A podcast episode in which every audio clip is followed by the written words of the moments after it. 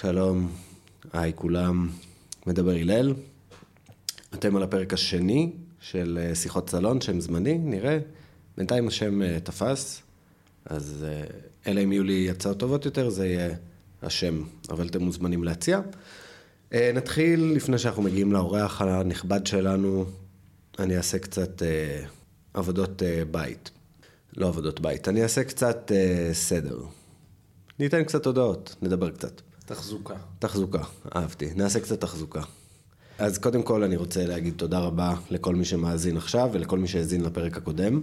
אני שלחתי את זה יום אחרי הבחירות, הפצתי את הלינק לפודקאסט. אה, אני לא יודע בדיוק למה זה, כאילו לא חשבתי על זה יותר מדי, וזה נתן לי את הביטחון לשחרר את זה.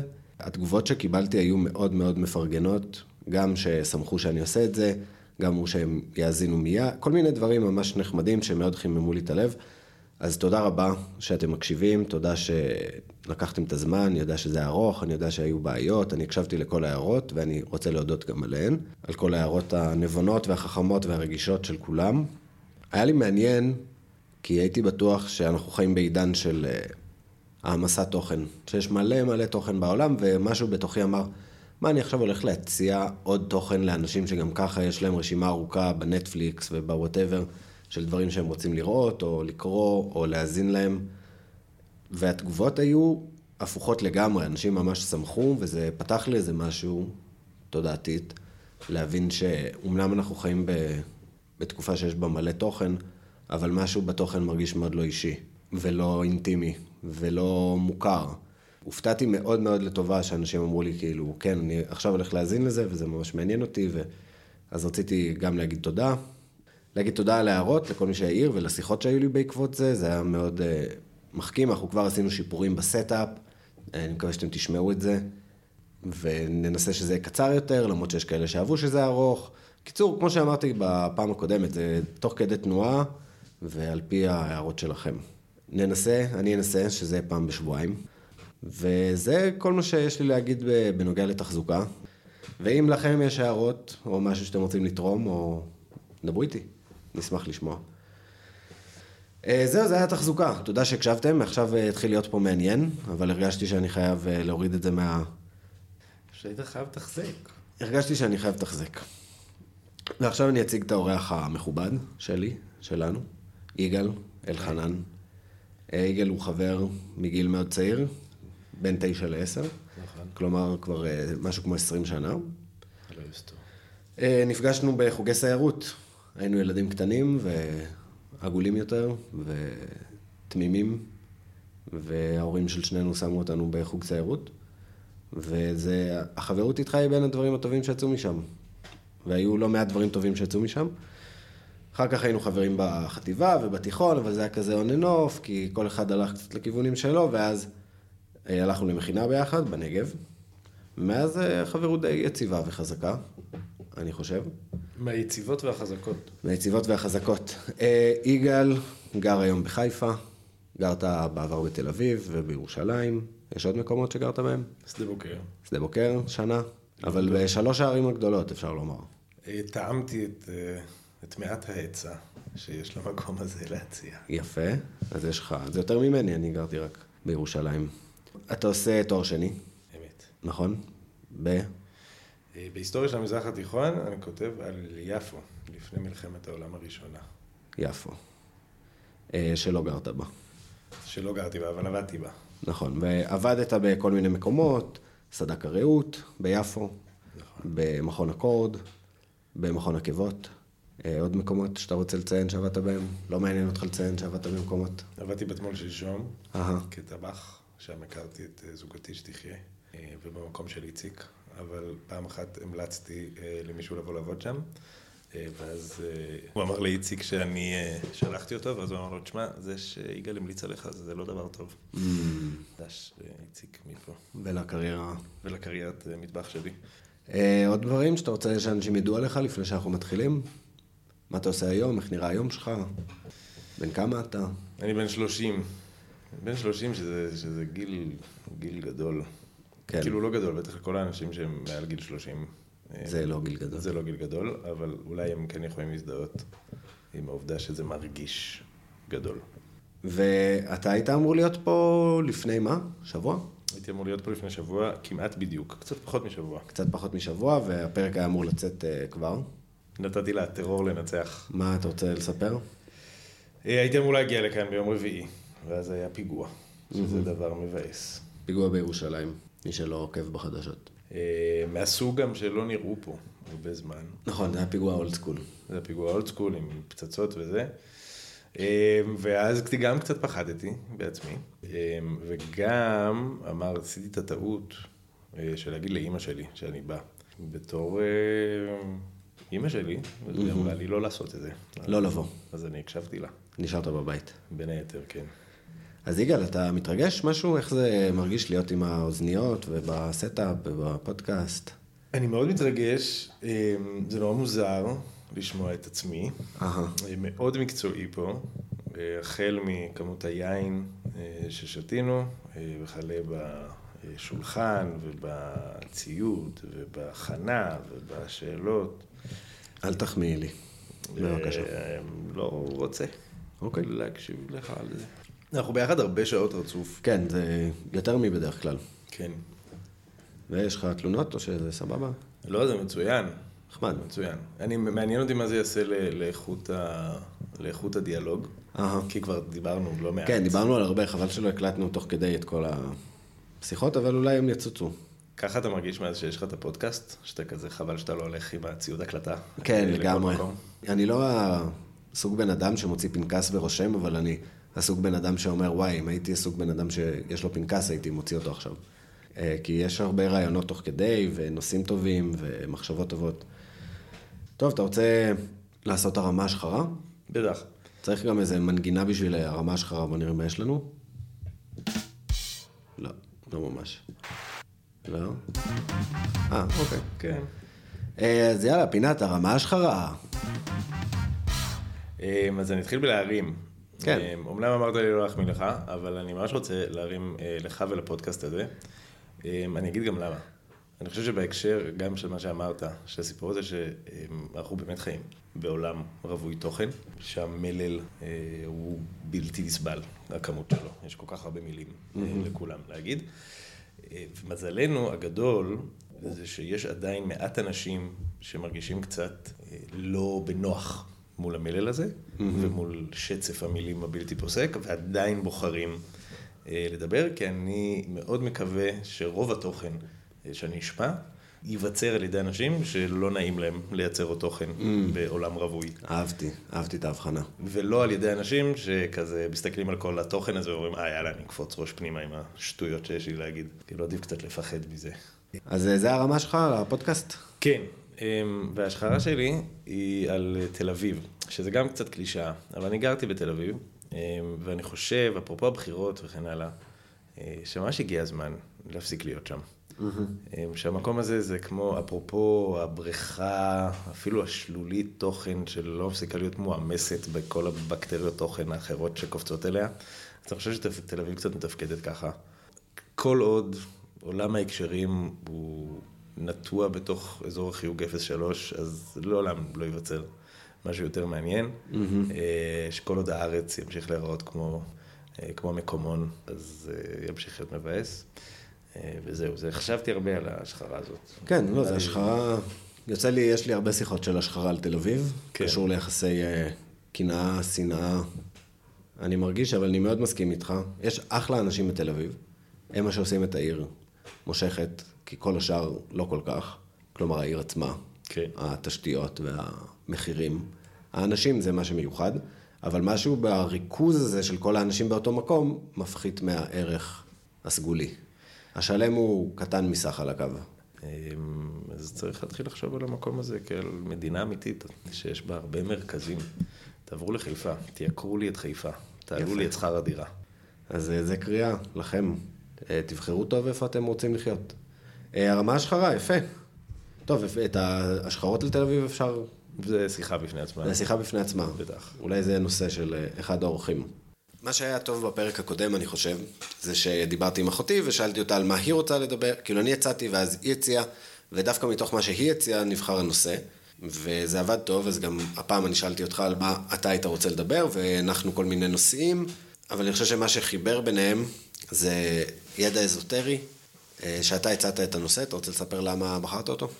אני חושב שתחומי עניין אה, שוליים, אה, כשדיברנו בטלפון, ואז היה את הדימוי הזה של כל פעם שאתה מספר למישהו, נגיד על מה התזה שלי, על יפו תקופה עות'מאנית, על שלושה יזמים, על פיתוח עירוני, על מעורבות של הקפיטליזם בכלכלה המקומית וכן הלאה וכן הלאה וכן הלאה, אתה רואה איך לאט לאט נוזל לו הדם מהפרצוף, והשעמום מתחיל להשתלט אה, על הקשב, והעיניים מתרוצצות לכל עבר, ומבחינתי זה באמת הנושא הכי מעניין בעולם, הוא רלוונטי, הוא פה, הוא מספר הכל, הוא מספר מה קורה עכשיו, הוא מספר מה קרה אז, אמ, אבל זה מצד אחד חוויה מאוד בודד, בודדה. אה, מצד שני זו חוויה מאוד אה, אקסקלוסיבית. שמה החוויה? שכאילו משהו שמעניין אותך לא מעניין אנשים אחרים. כן. משהו שאתה רואה בו ערך, אנשים לא רואים בו שום ערך, אפשר לומר. או מעט ערך. שזה אפילו יותר מלראות בו איזשהו ערך. תגיד לי אם אתה מזדהה עם זה. שאתה רואה בו ערך, ערך כמעט מוחלט. שאתה אומר לעצמך, בואנה, הדבר הזה ותחום העניין הזה יכול להסביר לכולכם. את הכל. איך אתם לא נורא, נורא, נורא, נורא, נורא מתעניינים בזה. כי הם לא, וכי זה שלך. אני מאוד מתחבר למה שאתה אומר. גם אני עם המחקר שלי, זה הרגיש לי כל כך רלוונטי. כאילו אני התעסקתי הרבה בשואה, ובאיך זכרו את השואה ישר אחרי שהיא הייתה. אם רק אנשים היו קוראים את התזה שלי, אבל זה לא הסיטואציה.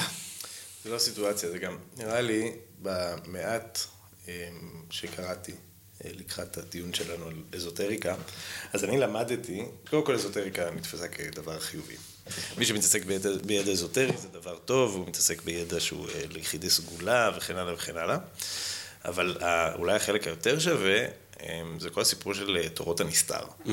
אה, ועניינים של אה, כשפים וקסמים, כן. ושדים וכל כן. מיני כאלה.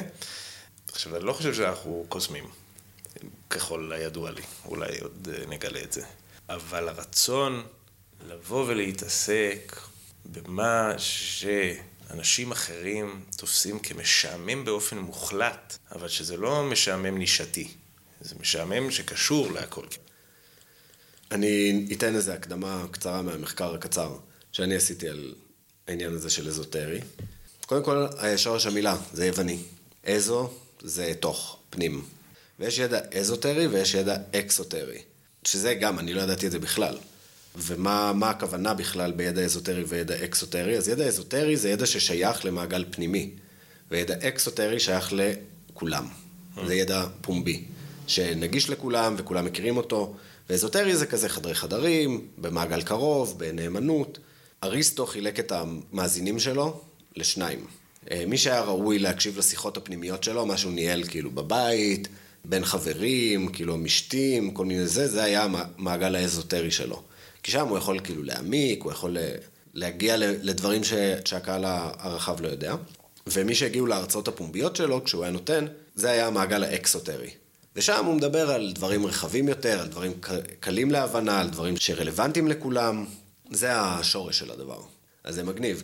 ידע אזוטרי, כאילו אנחנו משתמשים בו כדי לתאר ידע ספציפי, כאילו ידע מוזר, ידע לא רלוונטי לחיים שלנו, אבל בעצם ידע אזוטרי זה כאילו ידע מאוד מעמיק וידע מאוד uh, פנימי. לך תדע, יכול להיות שזה גם פשוט ידע שמעט אנשים מקשיבים לו. יכול להיות mm. שגם אז זה היה ידע חוצני, מוזר, ספציפי, שלא עניין אף אחד, ולכן אף אחד לא בא לשמוע אותו, אז אריסטו היה צריך להגיד לעצמו, רגע, רגע, רגע, זה הידע המעמיק שלי, הוא הרבה mm-hmm. יותר מעניין, אז לכן אף אחד לא בא, וזה וזה וזה. כן, ואז משם זה, זה די דעך השימוש במושג, ופתאום מצאנו אותו שוב בשלהי המאה ה-17 באירופה.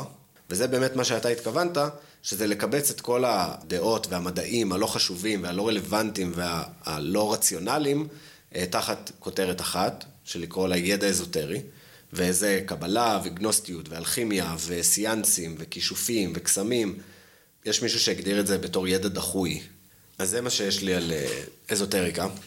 ואני רוצה לחבר את זה רגע, כאילו לצאת מהתזות שלנו והתסכולים שלנו, למרות שהם אה, קיימים ואפשר עוד לחזור אליהם, אבל כאילו רגע לדבר על היחס שלנו לדברים איזוטריים. בהתחלה זה מוזר ומביך להתעניין בדברים ספציפיים שאף אחד לא מתעניין בהם, ואחר כך זה... אני לא יודע מתי הגיעו לי כל התחומי עניין שיש לי. מתי התחלתי להתעניין בשואה, מתי התחלתי להתעניין במלחמת העולם השנייה? כי אני זוכר שבכיתה ו' או משהו היה שיעור של עבודת חקר, ואני כתבתי על הקרבות הגדולים של מלחמת העולם השנייה, וכל מיני אנשים כתבו על, אה, לא יודע מה, נושאים אחרים, ואני כזה, לא, לא, בואו נדבר על הקרבות של מלחמת העולם השנייה. או נגיד, הייתה תקופה שממש הייתי בקטע של uh, ספורט. וזה היה, מבחינת המשפחה שלי, זה היה מאוד איזוטרי. כאילו הייתי יודע מי זכה בכל המונדיאלים, וכמה שערים, וכאילו הייתי ילד קטן, ומי אלופת אירופה, ומה היה ביוגוסלביה בכדורסל בשנות ה-70, כאילו דברים... מה היה ביוגוסלביה בכדורסל הם היו ממש חזקים, הייתה נבחרת חזקה מאוד. יוגוסלבית? כן, יוגוסלבים נתנו בראש. ששיחקו בה כל מיני... יוגוסלבים, כן. מעממים יוגוסלבים? כן. הם היו אה, תותחים, כן, כל מיני ויצ'ים ו... גבוהים. גבוהים, הגיעו ל-NBA, היה מהפכה. אבל, אתה מבין, התעניינתי בזה. אבל היה איזה מבוכה להביא את התחומי עניין האלה לשיחה. אמ, אני חושב שיש משהו ספציפית גם בהקשרים האלה, זה, זה, זה נכון להעלות אמ, פנטזיות וסייפיי, כי זה באמת ממלכת האזוטריה והגיקים והתחומי עניין הספציפיים.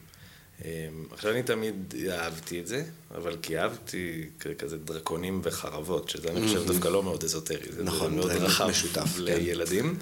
כן. ואף פעם לא היה לי את היכולת באמת, עד לאחרונה, שעכשיו אני מצליח לחזור לזה, אה, להתמודד עם הספרים ברצינות.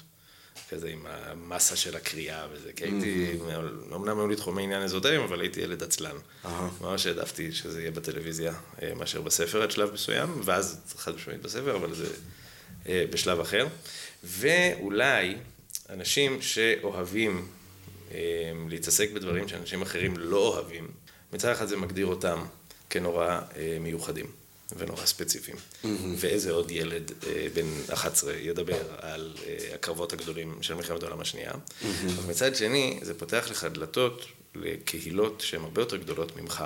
ומקהל בני השיח הרגילים שלך, אה, וזה דרך לאיזושהי הגדרת, אה, הגדרת עצמי ספציפית, אה, שהיא דרך תחומי עניין ונושאים שלאנשים לא אכפת מהם, וככה אתה מצליח להבדיל את עצמך מהם.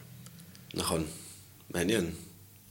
אני גם שם לב שמאז שאמרת לי לא להגיד אם, אני רק אומר אם. Mm. זה דבר אה, מעניין. אם. אם. אבל על הסיפור הזה של התורות הנסתר, אני קצת אה, נדפקתי על זה באינטרנט. Mm-hmm. הסתכלתי על...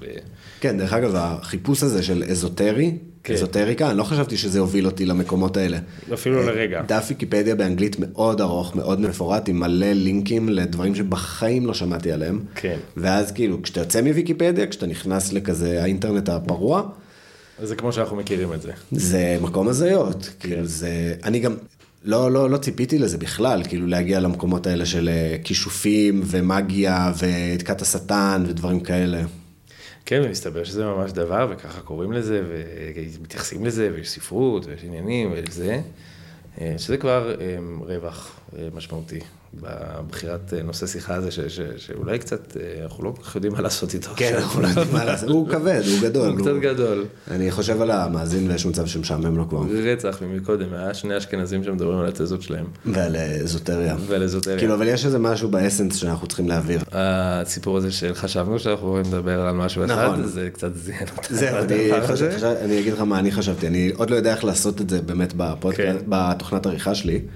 אה, אבל כאילו להתחיל לדבר על איזוטריה, לזהות מתי זה מתחיל להיות משעמם, ואז להריץ את זה בכזה...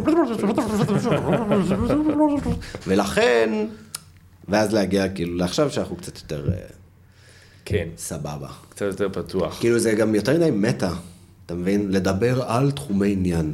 לדבר על תחומי עניין שאתה גם, שבסוף מתגלה שזה תחום עניין שאתה לא יודע עליו כלום. גם אני כאילו, אף אחד מאיתנו לא יודע עליו כלום. לגמרי, זה דרש כאילו הכנה הרבה יותר אה, כן, משמעותית ממה שאני הייתי מוכן לתת. מהשיטוט ויקיפדיה הזה, וגם לא לכמות יין שנשתתה כאן הערב. נכון. אבל אה, אני אגיד לך מה אפשר לעשות. כן. נעשה הפסקה רגע? כן. אוקיי, טוב, אנחנו חזרנו. נכנסנו לאיזה כמה מבואים סתומים, זה הקלטה קשה. זו הקלטה קשה, אין לי כל כך איך להשוות. אמ, וגם לך יש הקלטה אחת לשנה. נכון, כן. ואכן היא הייתה אה, קשה. אני חושב שזה קושי טוב.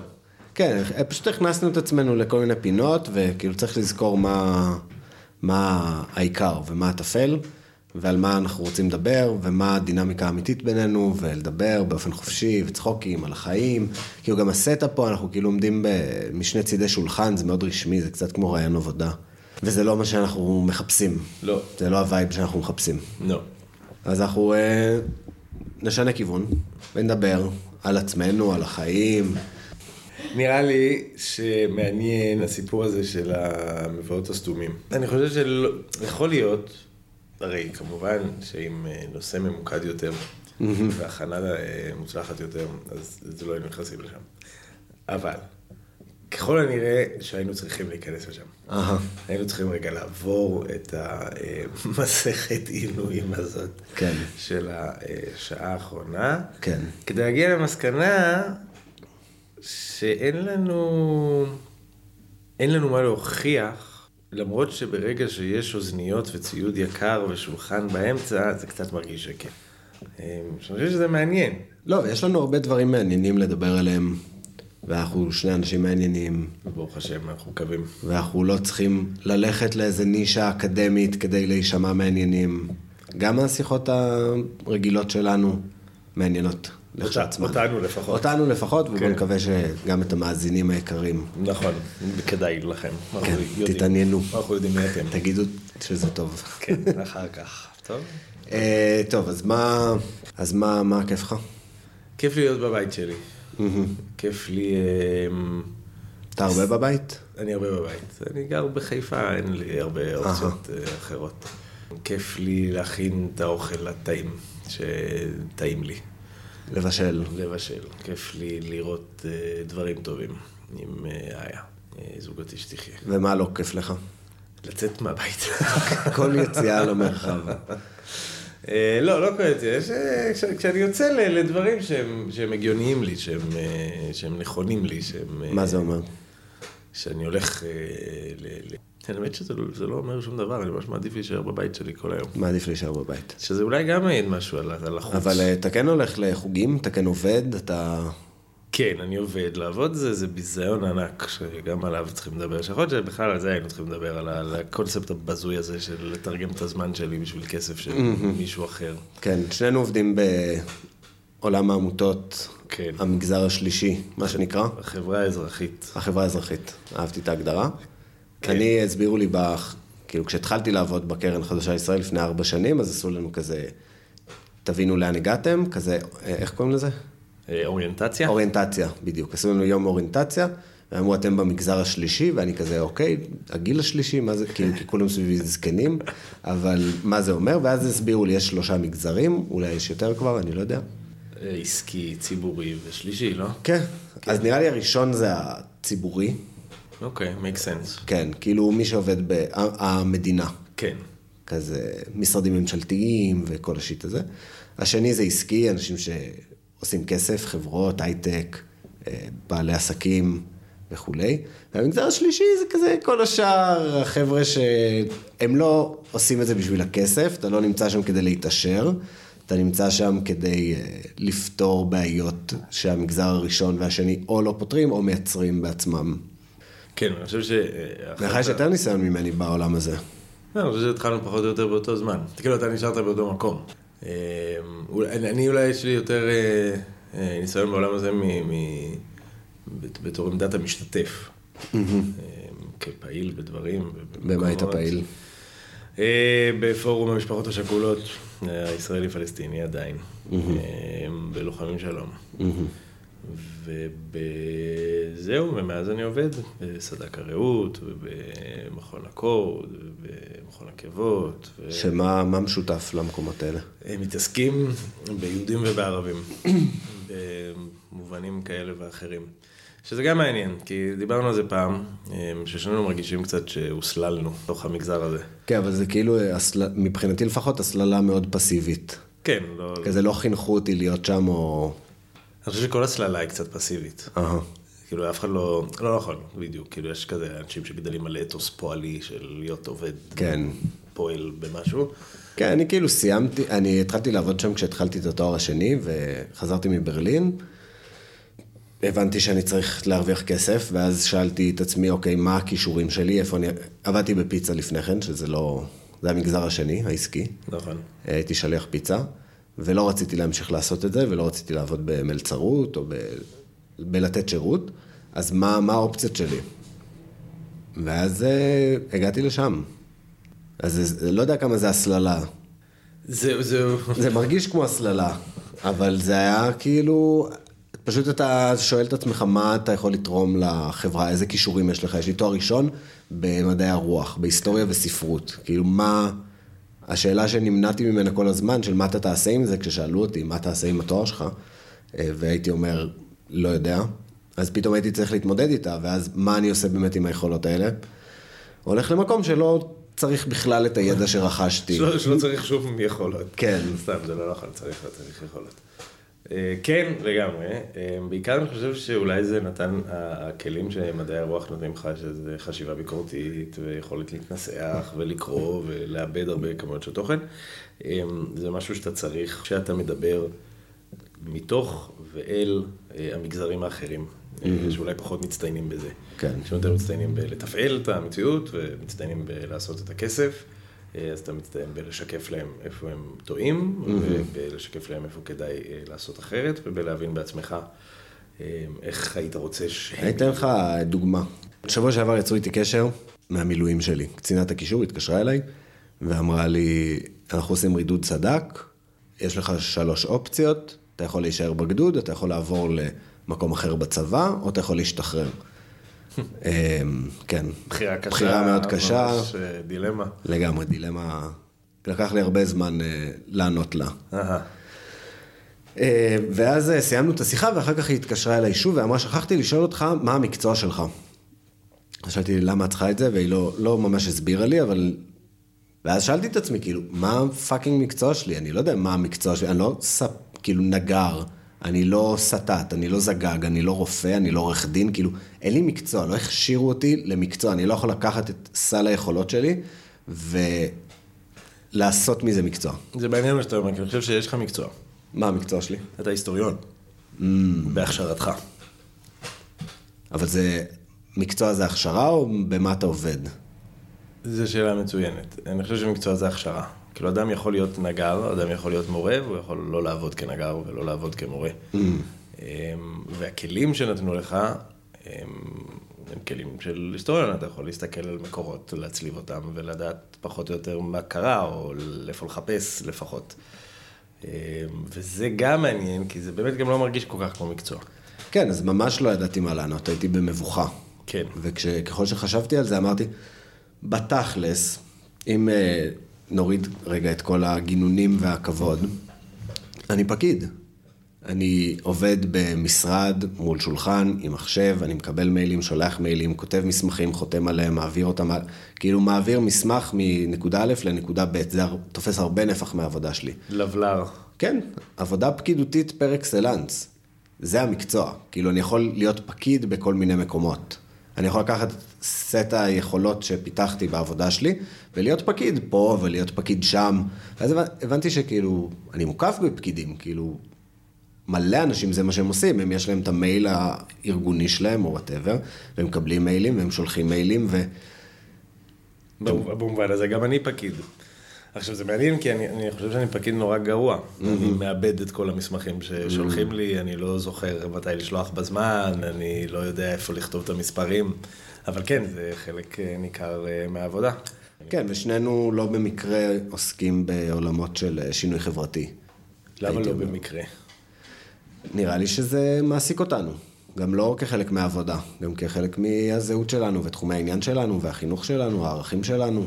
כן, אולי זה המקום שבו זה קצת הצללה. סתם, זה גם נורא מציק לי הרבה פעמים אנשים כזה פעילים, ואנשים שכזה מתעסקים בעולמות האלה, של כזה הבחירה מן ה... להיות הקדוש מעונה, אה, שבחר בדבר הזה על חשבון הפרנסה המובטחת והאפשרויות הבלתי מוגבלות. חרטה ברטה, אתה עושה את זה כי אין לך ברירה אחרת, אתה עושה את זה כי זה מה שמעסיק אותך כל היום. כן. כי זה, זה מה שאתה עושה, היית יכול עכשיו לשבת...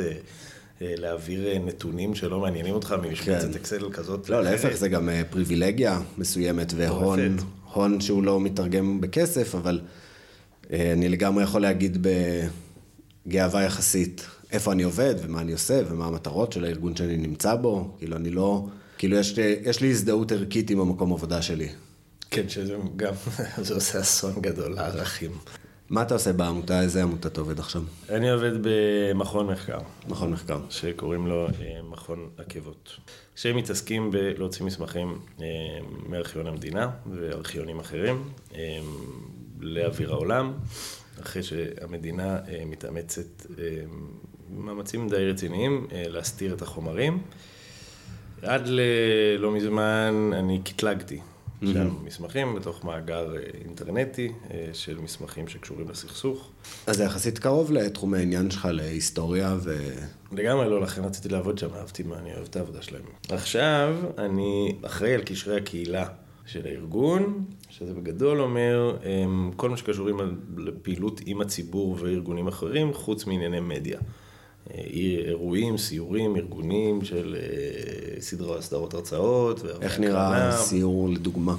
אמ, יש סיור אחד, שזה סיור על בסיס אה, מקרה פרטי אה, של אדון בשם סמי סעדה. מי, מי מגיע לסיורים? מי מגיע לסיורים? סיורים כרגע אה, מגיעים הרבה אנשים אה, או מחו"ל או מצוותים של ארגוני חברה אזרחית אחרים, כי זה אקו-סיסטם שמזין אה, את עצמו. עצמו, כן. אה, אבל בתקווה יגיעו לזה גם הרבה אנשים אחרים, וזה יהיה סיורים פתוחים, שיגיעו אליהם אה, כל מי שמתעניין אה, בהיסטוריה של הסכסוך הזה, או בהיסטוריה של חיפה או של יפו. אני הייתי בסיור כזה, נכון. של מכון עקבות בחיפה, שזה היה סיור בעקבות האדון, סמי סעדה. זה היה סיפור חזק. זה סיפור מאוד חזק, שזה גם סיפור שמלמד אותנו על החשיבות שבתיעוד. כל מה שאתם חושבים שאתם עושים ואין לו משמעות, כל עוד הוא מתועד, אז אה, יש לו משמעות שהיא גדולה מכם. אה, האיש אה, היה גר בדירה גדולה, מדובר על פקיד בכיר. אה, פקיד, כן, כמוני. אפרופו פקידים, כן. פקיד בכיר בחברת הנפט העיראקית, במשרדים שלה בחיפה. היה גר בדירה רחבת ידיים, נזרק מהדירה שלו ב-48, חתם על חוזה שכירות אה, מול מדינת ישראל על דירה אחרת באזור שבו ריכזו אה, בהוראת בן גוריון את הערבים אה, שנותרו בחיפה. אה, גר שם קצת זמן, פלשו לו הביתה אה, חיילים, כמו להרבה אנשים אחרים. כן, זה ממש היה כמו סצנה של מלכת האמבטיה כזה. אבסורד, הוא קפקאי. חוזר הביתה יום אחד ויש לו מישהו בסלון, פחות או יותר. חוזר הביתה, יש לו מישהו בסלון, אה, כמה זמן אחר כך הוא חוזר הביתה שוב, יש לו עוד מישהו בסלון עם אשתו, גיסו, אבא שלו, אימא שלו וילדים. אה, הוא מנסה איכשהו לצאת מהסיפור הזה, הוא לא מצליח בסוף. כן, הוא כזה אזרח תמים והוא כותב לכל מיני אה, גופים כזה, היי, שומעים, הדירה שנתתם לי, יש בתוכה... הוא יותר מאזרח תמים. הוא, וזה משהו ש, אה, שמעניין לבחון אותו אולי פה. הוא בן נאמן למקום.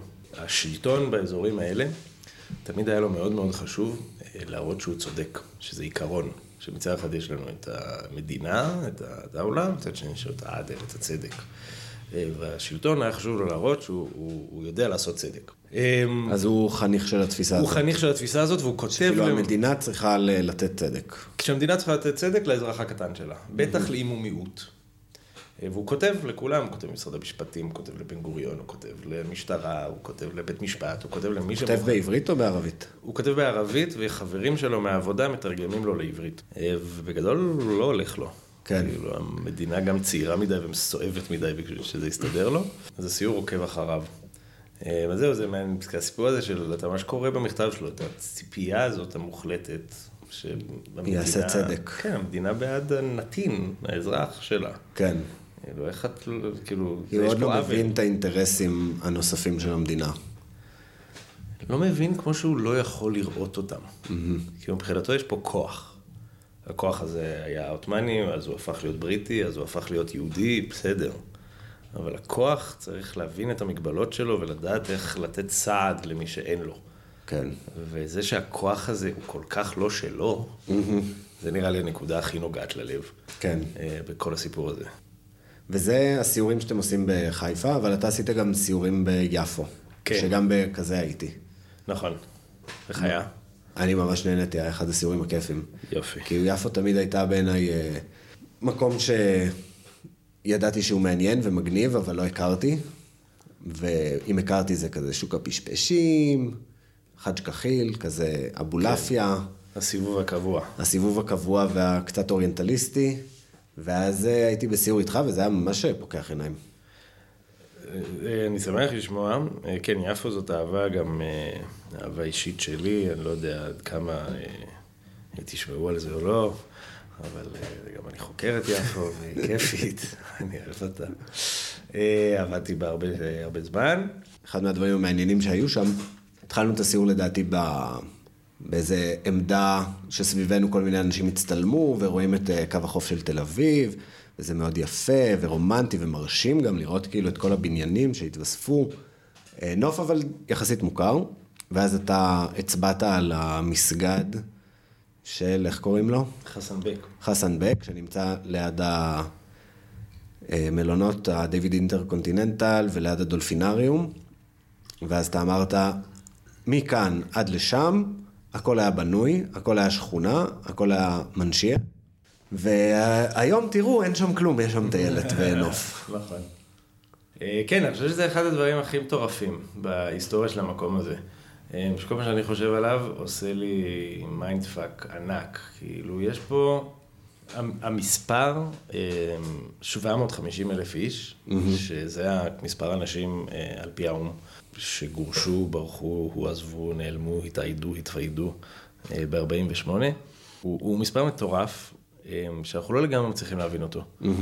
לעומק. אני חושב שאחת הנקודות שהכי מצליחות להמחיש את זה אמ, במרחב הציבורי הישראלי, זה באמת הנקודה הזאת של מנג'יה, שהיא המקף. בין יפו ותל אביב. זה, יש לך מצד אחד תל אביב, שזה מאוד ברור, על המלונות שלה והשכונות שלה, ומצד שני את יפו, על העיר העתיקה הציורית שלה, אה, ובאמצע הייתה שכונה של אה, קרוב ל-15 אלף איש. שהייתה מורכבת מכמה שכונות, שביניהם חיו 1,500 יהודים. שאגב, אין לי מושג מה קרה לבתים שלהם. לבתים שלהם, ומי שיקח את המחקר הזה מהפודקאסט הזה, אני אריב איתו, כי אני צריך לעשות את זה.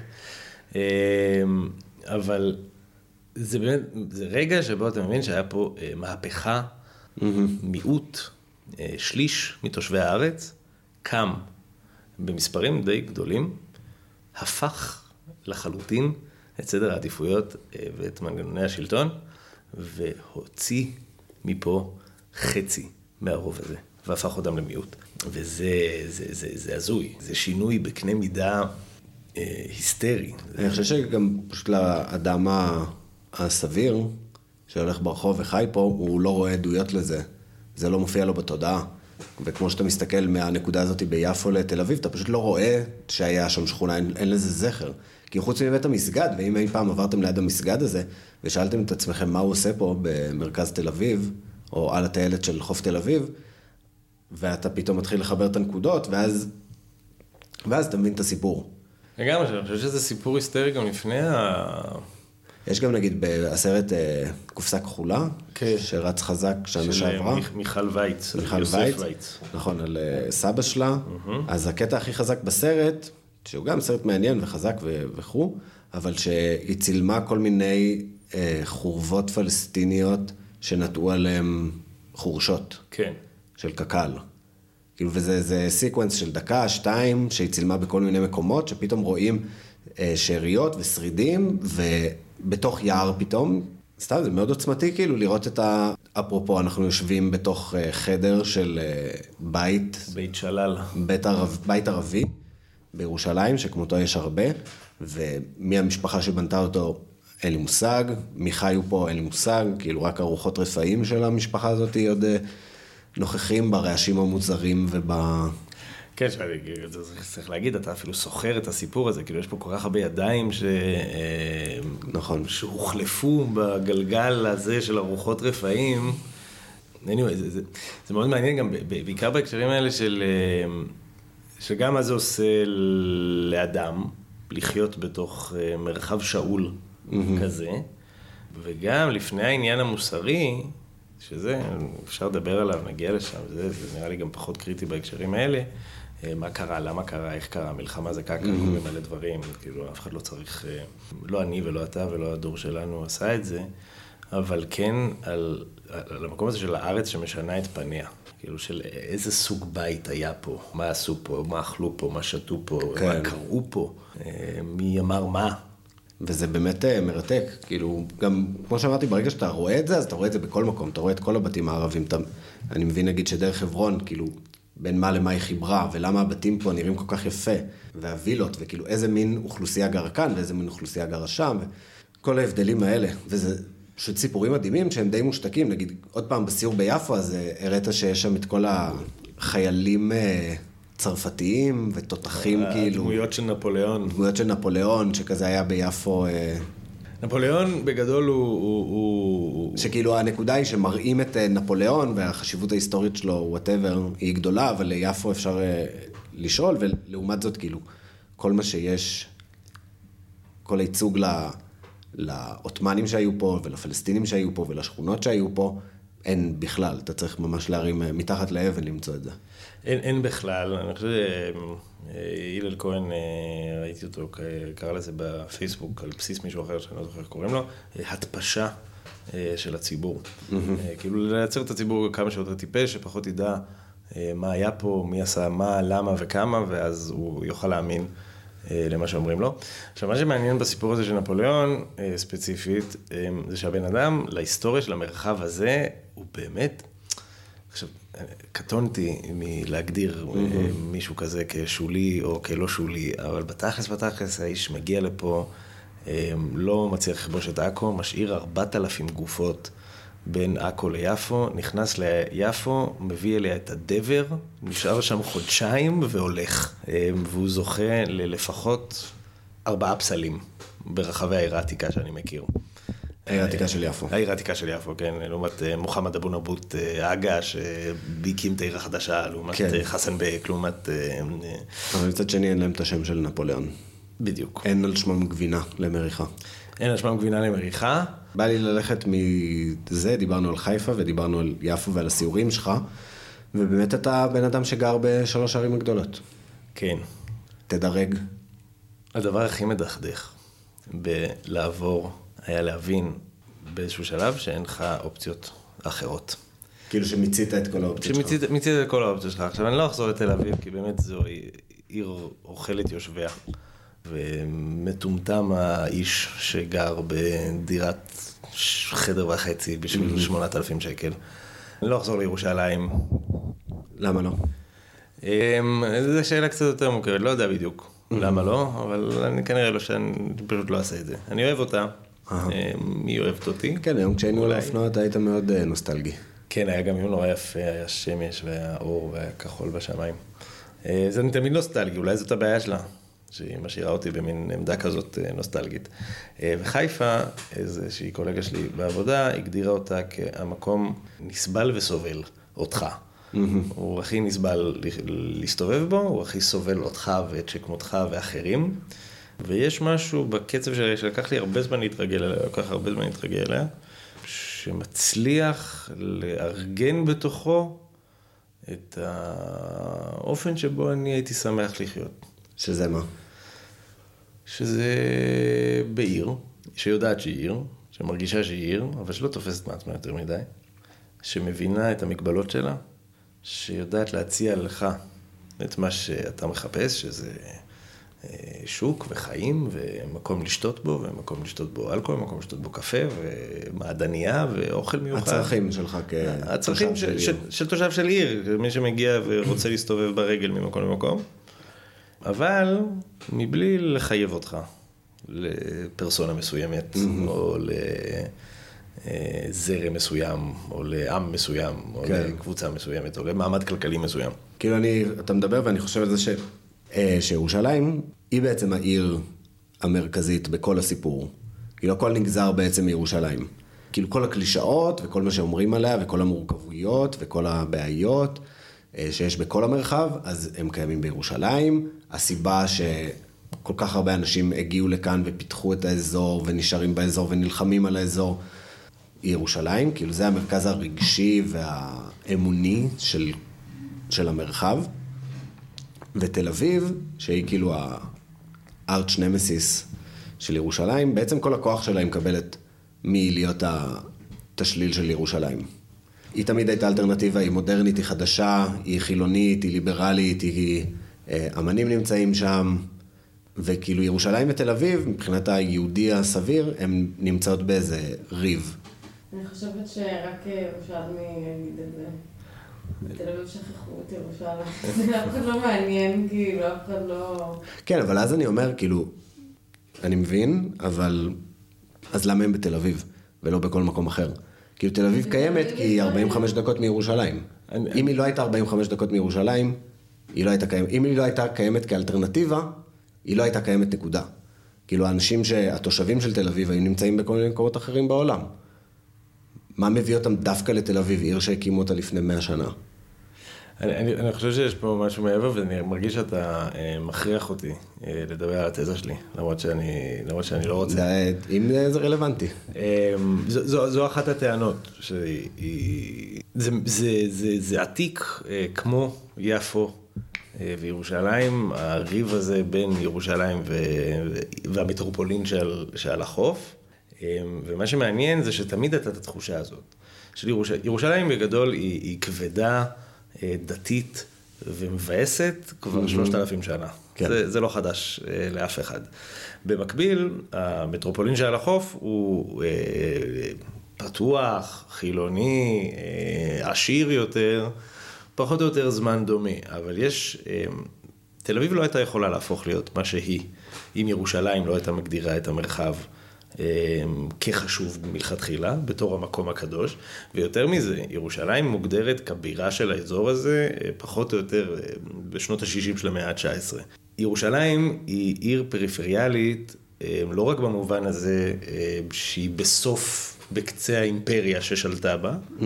היא פריפריאלית במובן הזה שהיא עיר מוקפת הרים. שכל דרכי הגישה האלה הן חורבנות. כן. אה, ושב... על שפת המדבר. על שפת המדבר, היא באמת מקום תמוה כן. אה, לבחור בו מרכז של משהו. לגמרי. הסיבה היחידה שיפו, ואחרי זה יותר מאוחר תל אביב, על החורבות והבסיסים של יפו, הפכה להיות משהו, זה כי היא תפקדה כנמל של ירושלים. Mm-hmm. זה הנמל הכי קרוב לירושלים. ירושלים היא הייתה הבירה כי זה המקום הכי קדוש. ועכשיו אני צריך להביא לבירה הזאת, אה, אני צריך להביא לה עצים, אני צריך להביא לה אה, מלט, אני צריך להביא לה... אה, סחורות, אוכל. סחורות, אוכל, מים, חשמל, גז, נפט. Mm-hmm. אני עושה את זה דרך יפו. הנמל ביפו הופך אותה למה שהיא, ולאט לאט הופכת למטרופולין גדול, זה לאט לאט הופך ל... למרחב מעניין תרבותית, כי מגיעים כל מיני אנשים וכל מיני רעיונות, הם בכלל בדרך לירושלים, הם נתקעים ביפו כי בירושלים אין עבודה.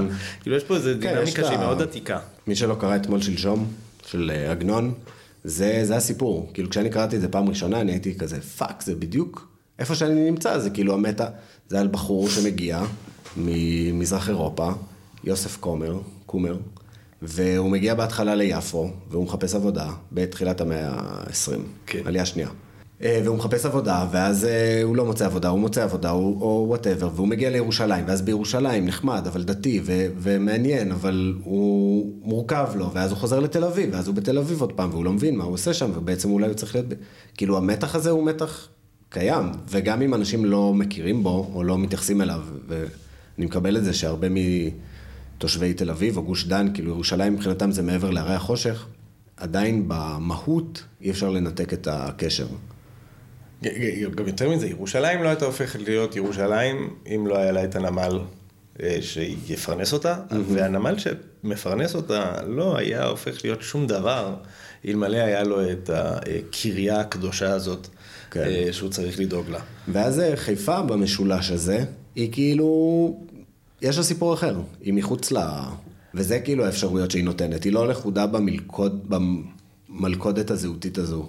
היא כזה מיזוג נחמד של האזור. אה, אין בה קדושה, אבל... סתם, אני חושב, אין בה קדושה, לא לנו לפחות. יש את המקדש הבאים. זהו, כן. לבאים היא חשובה רצח.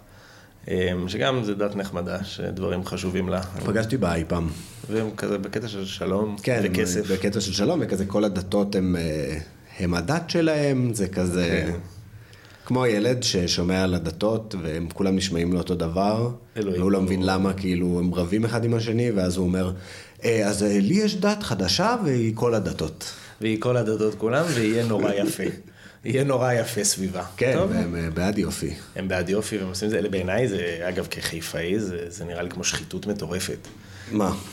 כל הסיפור הזה של המקדש הבאי, יש להם את הפארק הכי יפה בעיר. אה, באמת, הכי מטופח, הכי מעניין, במרכז החיים של הכל, והם שמים את זה עם גדר כן. ענקית, לא אסור לך. להיכנס, אתה לא, בקורונה זה היה באמת, זה, זה, זה היה. ביזיון, אתה הולך שם, אתה רק מסתכל על הממטרות האלה, כן. זה כמו... איזה מין דת זאת שסוגרת את השערים שלה? כזאת שאתה צריך איזה 200 אלף דולר כדי להצטרף אליה. כן. כאילו לתרום לבהה. anyway, אז חוץ מלבהאים באמת, שהם בעיקר עושים אה, שיט יפה, חיפה לא כל כך חשובה, ננפיש אותה, רגע את אה, חיפה? חי- את חיפה שלנו, יש מישהי שקוראים לה חיפה, חיפה וואהבי, זה זמרת לבנונית אה. מפורסמת. אה, shout out. כן, לגמרי, shout out לחיפה, חיפה. אמ, אז היא נולדה בירושלים, היא עברה ליפו, היא היה לה יקר מדי, אז היא הלכה לאיזה מקום על הכרמל, ופשוט בנתה משהו אחר, זה בעצם הסיפור שלך. בין היתר. נולדת בירושלים, עברת לתל אביב, ועכשיו אתה בחיפה. כן. איך היה...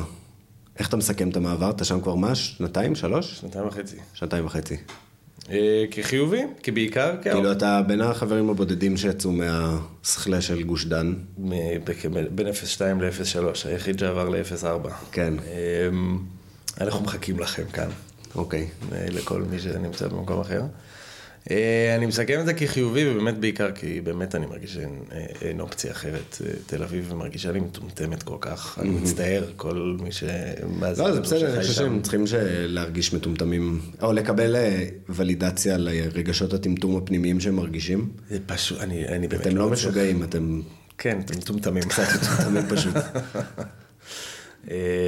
זה נראה לי, עזוב, לגור בתוך אקו-סיסטם תרבותי כל כך מצומצם, שמהדהד את עצמו כל הזמן, אה, זה נראה לי חונק אה, כן. ברמות. בטח עם ההוצאה הכלכלית המפגרת בכל מובן של על מה? על מה? כאילו, בסדר, היית בן 25, אז יצאת למלא דברים, ורצית מסיבות וזה, מה אתה צריך? בר אחד, קפה אחד? אתה משלם על זה 8,000 שקל? כן. דפקת? כן, אני לא יודע, אני תמיד גרתי בירושלים, שיש בה בר אחד, קפה אחד, פחות או יותר, וזה התאים למידות שלי. אבל אני מניח שיש אנשים שצריכים הרבה, צריכים מגוון, לא יכולים לצאת לאותו מקום פעמיים, לא יכולים אה, להיראות באותו מקום, אני לא יודע. אני לא מכיר אותם, את האנשים האלה. כן, זה לא חלק מהחברים שלנו? אני לא חושב. כאילו, אני, אני חושב שהם אולי, אה, חלקם יספרו לעצמם את זה. עכשיו, יש פה עניין אחר, תל אביב זה המקום, אה, אם אתה רוצה להיות אמן, אם אתה רוצה להיות זה, אבל שזה כל הטרגדיה. כאילו... כן, זו עיר שלא טובה לתושבים שלה, לתושבים ה... שהופכים אותה למיוחדת. כי אני מרגיש שזו עיר ממש טובה אם יש לך מלא כסף, אתה עובד בהייטק ואין לך דאגות כרגע, אבל אה, למי שאמור להפוך את העיר לכיף, לברמנים, די-ג'אים, אמנים, דברים כאלה, כאילו, זה יקר. זה בלתי אפשרי, זה יותר מיקר. זה יקר וזה מעליב. שוב פעם, זה העלבון העלבון הציבורי. הפנימי. העלבון הפנימי הציבורי. זה מעליב, זה מעליב אותך שאתה הולך ברחוב, ואין לך אופציה שמזגן לא יטפטף לך במורד השקט. למה? למה? כן? אף אחד לא רוצה לפתור את זה. תקנה עירונית אחת, והסיפור הזה נפתר. אבל לא, אתם רוצים לגרש אותי מפה. כן. מי שגר בקומה 14-15 של הבניין לא מרגיש את המזגן. כן, זה לא מעניין נכון. אותו. יש לו חניון. רק מי שהולך ברחוב. בדיוק. לא חשבתי על זה. אה, אז אנחנו מקליטים כבר הרבה זמן, כי היה לנו אה, כל מיני קשיים טכניים ותוכניים. אה, אתגרים. אבל אה, אני רוצה לחזור דווקא לנושא שנראה לי הוא מעניין. שאלתי שאלה היפותטית, שאם היה דרישה של אפל, שעל מנת שימשיך להיות לך את כל המוצרים של אפל, אתה תצטרך לעשות קעקוע קטן של אה, הלוגו, איפשהו בגוף, ואיך אני אנסח את זה יותר טוב? לא, זה ניסוח מצוין, זה בדיוק, זה בדיוק הניסוח שגורם לך להסכים לעשות את זה. כן, כאילו, אוקיי, אז אני שאלתי אותך אם uh, היית מסכים לעשות קעקוע קטן של הלוגו של אפל, כדי שעדיין יהיה לך את כל המכשירים של uh, אפל. ואני עניתי אה, שכן. וכן. ואני עניתי שאתה משוגע וחבר בכת, כן. ואתה אמרת שזאת התשובה הכנה שלך. אמ, תשמע, קודם כל צריך להכניס פה כמה סייגים. אנחנו לא מדברים על קעקוע במרכז הפרצוף, זה לא טיקה. בין העיניים. לא. אה, מדובר. יכול אם אתה רוצה, אבל... כן, אבל אני אבחר לשים את זה, אתה יודע, בין, בין הירח לטוסי, כאילו מקום כזה שאף אחד לא רואה בכלל. מצד שני, זה כן אומר לחיות בעולם שבו כל מי שמשתמש במוצרים של אפל, אז יודעים עליו שהוא עשה קעקוע. כן. של אפל. שהוא, כן. שהוא חבר בכת הזאת. עבד של חברה. טובה. למטרות רווח. כאילו הגוף שלך, שאלוהים נתן לך, או אם האדמה נתנה לך, או לא יודע מי נתן לך. אמא שלי. אמא שלך. ואבא שלי גם. ואבא שלך. כן. אתה מקעקע עליו סמל מסחרי של חברה שהמטרות שלהם מטרות רווח. אולי יש להם איזה אתוס שהם אה, עושים טוב, או לא יודע מה, אפשר להתווכח. אה, לא, לא אכפת לי למי הם עושים טוב, הם עושים לי טוב בזה שהמוצרים שלהם... ואתה אפילו לא מקבל הנחה, אתה רק מקבל כאילו זכות להשתמש במוצרים. כן, אבל זה בדיוק, האמת, אני חושב שמה העניין? אתה ראית, שאלת כמה אה, צרכני אפל, אה, והם ענו לך שכן. עכשיו, אני חושב ש... זה מה שמבהיל. אני רוצה גם לשאול את המאזינים, כאילו, הייתם עושים קעקוע כדי שימשיך להיות לכם מק ואייפוד ואייפד או whatever מה שיש להם? אני חושב שזה עונה אייפון. על המשאלה הכמוסה של משתמשי אפל. כי הרי אתה לא חייב להשתמש במק כדי שיהיה לך מחשב טוב. העניין הוא ש-PC זה באמת מעצבן, אתה גם משתמש במק גם ככה, כדי להרגיש טיפה יותר טוב ממי שמשתמש ב-PC, כי זה באמת מוצר טיפה יותר טוב. להיות שייך למועדון אקסקלוסיבי, שיש לו גם כרטיס כניסה בדמות קעקוע, זה בעצם עונה על, בדיוק על המאוויים הכמוסים האלה. אני גם ככה רוצה להרגיש יותר אקסקלוסיבי, אז עכשיו זה ברור לכולם, בלי שאני אצטרך להסביר להם למה זה תוכנת הפעלה יותר נוחה ואינטואיטיבית. יופי.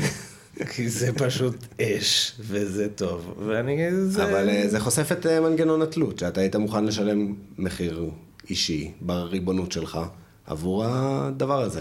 לא, לא יודע, בוא נדבר על מחיר, כאילו... כאילו אתה תלוי בזה, או כל כך מחויב לזה שאתה מוכן... לא הייתי נותן אצבע. אוקיי. לא הייתי נותן אצבע לאפל. למה לא? כי זה האצבע שלי. הייתי מוכן לקעקע משהו על עצמי, כן, בטח. צריך לשאול אנשים שאין להם קעקועים אולי. נכון. אבל שם עובר הגבול, רק קעקוע? זו שאלה מעניינת, איפה עוד... בדיוק, איפה עובר הגבול? כאילו, ואם אה, תבוא חברה חדשה טובה יותר, ואז הם יגידו, אה, אם יש לך קעקוע של אפל, אז אתה לא יכול לקבל את המוצרים שלנו. אני אוריד בלייזר. ועשו, והם עשו קעקוע שאי אפשר להוריד אותו בלייזר. אפל, כי הם חשבו על זה. והוא זוהר בלבן. האמת שזה נורא מגניב, זה הדבר הכי יפה אבל שיש להם, שהאפל שלהם תמיד זוהר בלבן.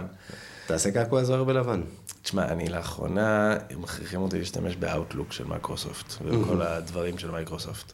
זה סיוט לא נורמלי, זה באמת איום ונורא, הם לא יודעים מה לעשות עם עצמם, הם לא יודעים מה לעשות איתי, יותר מזה, הם בונים על הבינוניות הסבירה של הצרכן הממוצע. שאף פעם לא יגיד להם גם שהם צריכים לעשות משהו יותר טוב ממה שהם עושים אותו כרגע. כן, אני עורך את האודיו באיזה תוכנה, כן, מביכה, שלא עדכנו אותה כבר איזה 20 שנה, מקרטעת, כושלת. אבל בסדר, פדיחה. היא בחינם, לא מחויב אליה, לא יעשה קעקוע שלה בחיים. כאילו, מערכת היחסים שלנו היא תועלתנית לחלוטין, ואני מודע לזה. אני מנצל אותה, לא היא אותי. אז זה בדיוק ההבדל, אני חושב שלכן גם אנשים שמשתמשים באפל, עכשיו צריך גם להבהיר פה לכל מי שזה, אני לא איזה מעצב או עורך, כן, כן אני, אתה סתם... אני משתמש במקינטושים בשביל וורד של מייקרוסופט וגוגל קרום, כן, אני יכול לעשות את זה מכל מכשיר אחר. בתוך כך, אני חושב שזה יותר טוב. טוב, מעניין. ואני הייתי עושה קעקוע גם על המצח שלי. וואו. כן. יפה. יש לך שאלות שאתה רוצה לשאול אותי? אז אם כך נסיים. תודה רבה, יגאל אלחנן, היה כיף, היה טוב, היה נחמד. נכון. והיה קשה. בסדר, דברים טובים, קשה לעשות אותם, כמו אפל.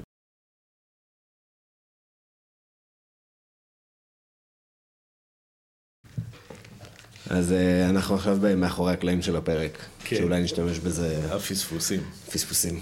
אז, uh, אז אתה דיברת על ה safe space שהיה עם אה, אחותי בפרק הראשון, ואז אני אמרתי שאני גם הרגשתי חרדת אלבום שני. אני לא יודע אם אני אצליח לשחזר את זה, וזה על מה נדבר, וצריך, כאילו הנושא היה טוב, אבל היה טבעי, ואז נתנו נושאים, והם היו טובים וטבעיים, אבל משהו בשיחה לא הייתה טבעית, טבעי. טבעי. אמ, כן, וגם אני חושב שיש לנו הרבה תירוצים שאנחנו יכולים לתת. אז, אז התירוץ הראשון באמת זה הסיפור הזה. אמ, אה, של החרדת האלבום השני. התירוץ השני היא שאנחנו ברצף אה, ביחד כבר איזה 36 כן, שעות. זה לא טוב. אז, אז אנחנו מדברים על באמת על, על הרבה דברים, הרבה מהם פשוט לא הקלטנו אותם. נכון.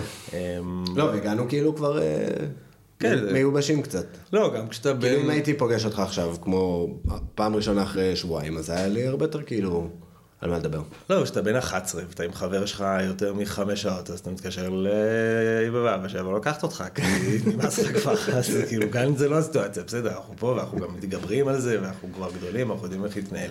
כן, הנושא היה כאילו לא, לא מספיק טוב, לא מספיק טוב, לא. צריך משהו פחות רחב, יותר ספציפי אולי. כאילו כן. כשהתחלנו לדבר על ערים זה היה מעניין, והתחלנו לדבר על, אה, עליך ועל החיים.